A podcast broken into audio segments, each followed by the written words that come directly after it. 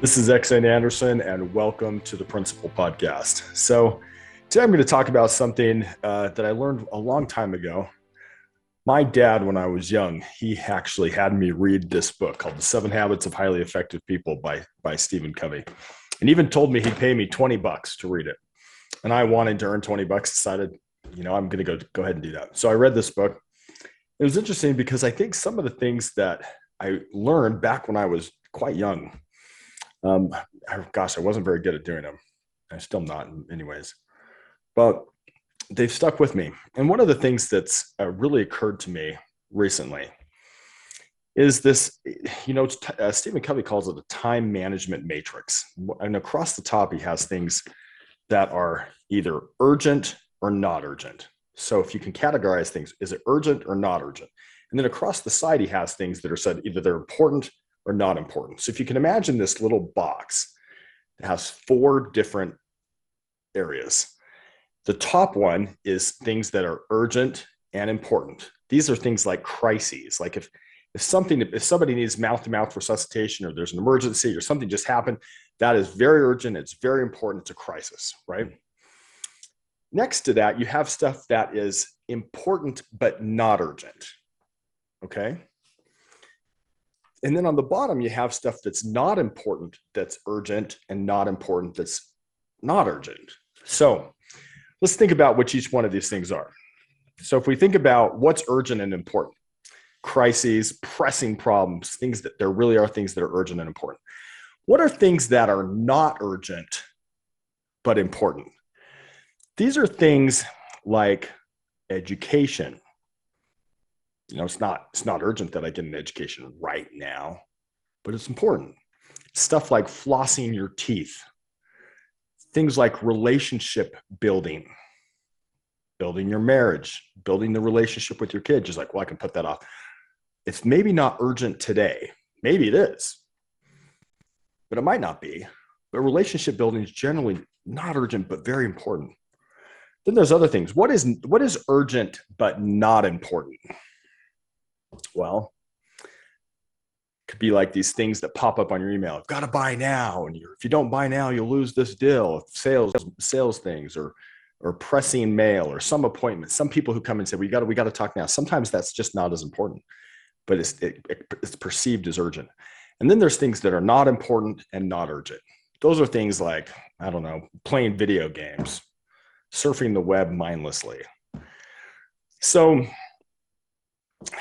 you can categorize everything you do into one of those four things. Is it urgent and important, urgent and not important? Is it important and not urgent?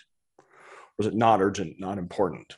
Now, as I read this book, the thing that really stood out to me was that if you focus on quadrant two, which is it's important, but not urgent, the number of crises that you have, which are these emergencies, which are urgent and important, actually shrink. In other words, if you want less big problems in your life, in your marriage, in your relationship with your kids, focus on things that are important but not urgent.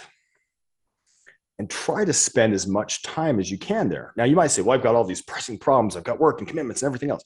Where do you get the time to focus on things that are important but not urgent?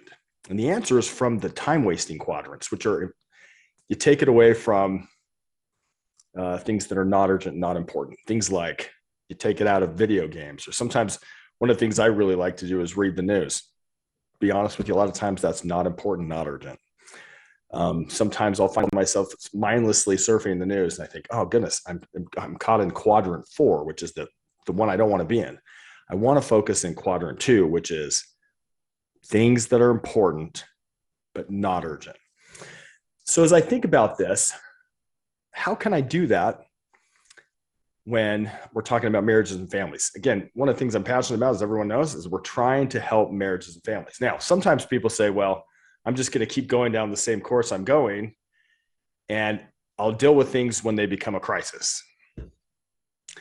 Well, in my opinion, that's not the way to do it. And Stephen Covey's opinion, I think that's not the way to, way to do it. but how do you do it? Like what what are some things you can do in your marriage? Let me give you a couple examples.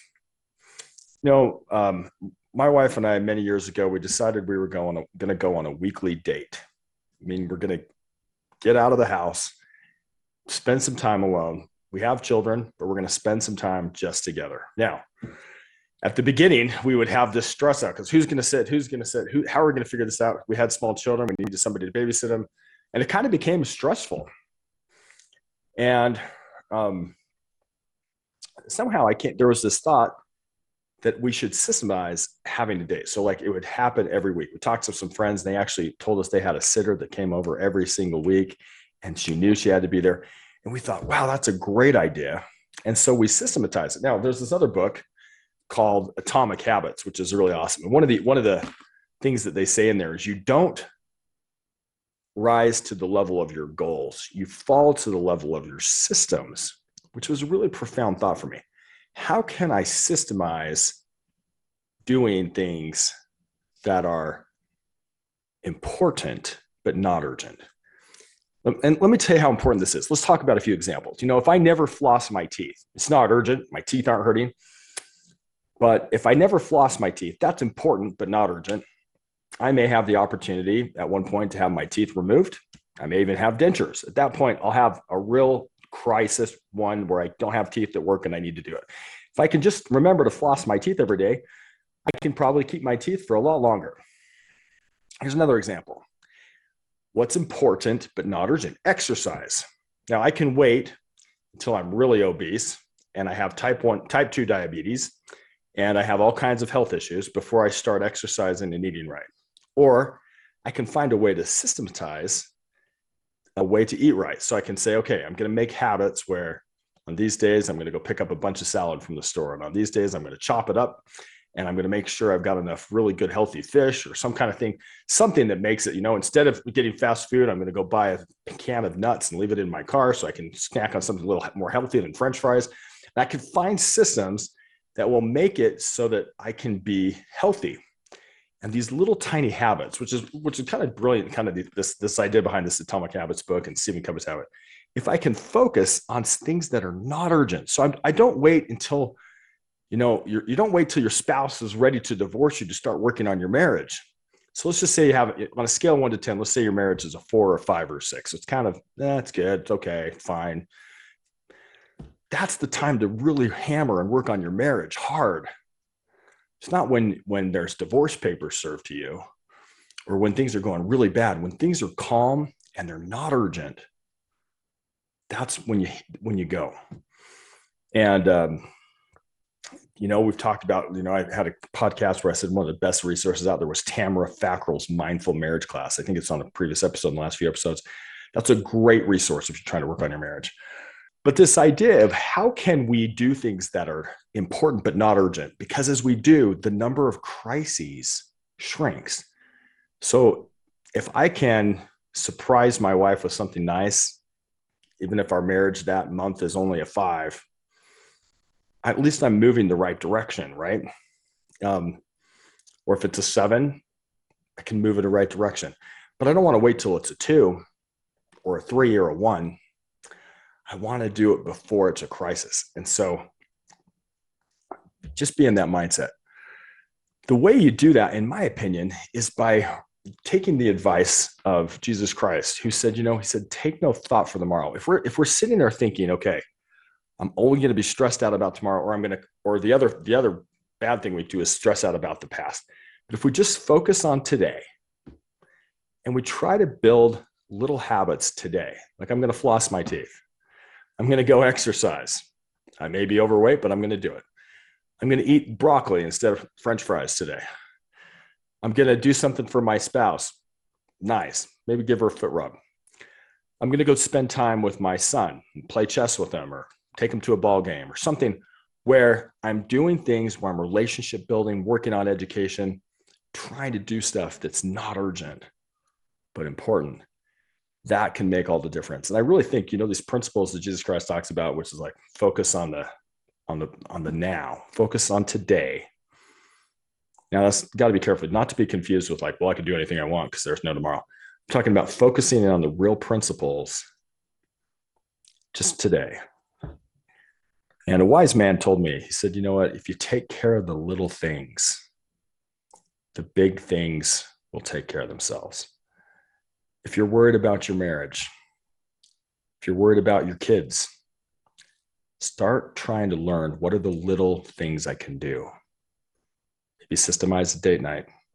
Maybe go on a quarterly retreat once a quarter. Maybe uh, do one act of service today that surprises your spouse, something they don't expect. Maybe use the, the principle of positive reinforcement, which we've talked about on other podcasts. You can look it up. Positive reinforcement is catching people doing something right. Maybe catch your children or your teenager doing something right. Learn from the power of positive parenting. It's a book by Glenn Latham. Like start just taking a little bit of time, maybe just half hour a day. Start reading books about how to be a good parent, how to be a good father, how to be a good mother. And then just one at a time, try to make your, your little daily habits not urgent, but important. And watch the number of crises go down. Watch the amount of success go up. They're, I'm convinced the most successful people do just a few things different. And that means in marriages and families, business, everywhere. And so, how can we focus on what's important but not urgent? Thanks for joining me on the Principal Podcast today. This is Xane. Have a great day.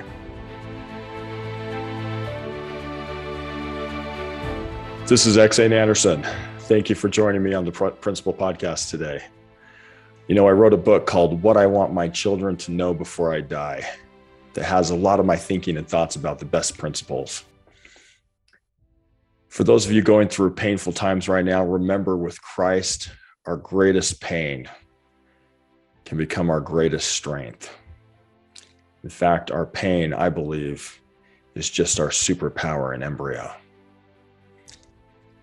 And remember, no matter the question, love is the answer. I love you as much as I can for not having met you in person. Thanks for joining me.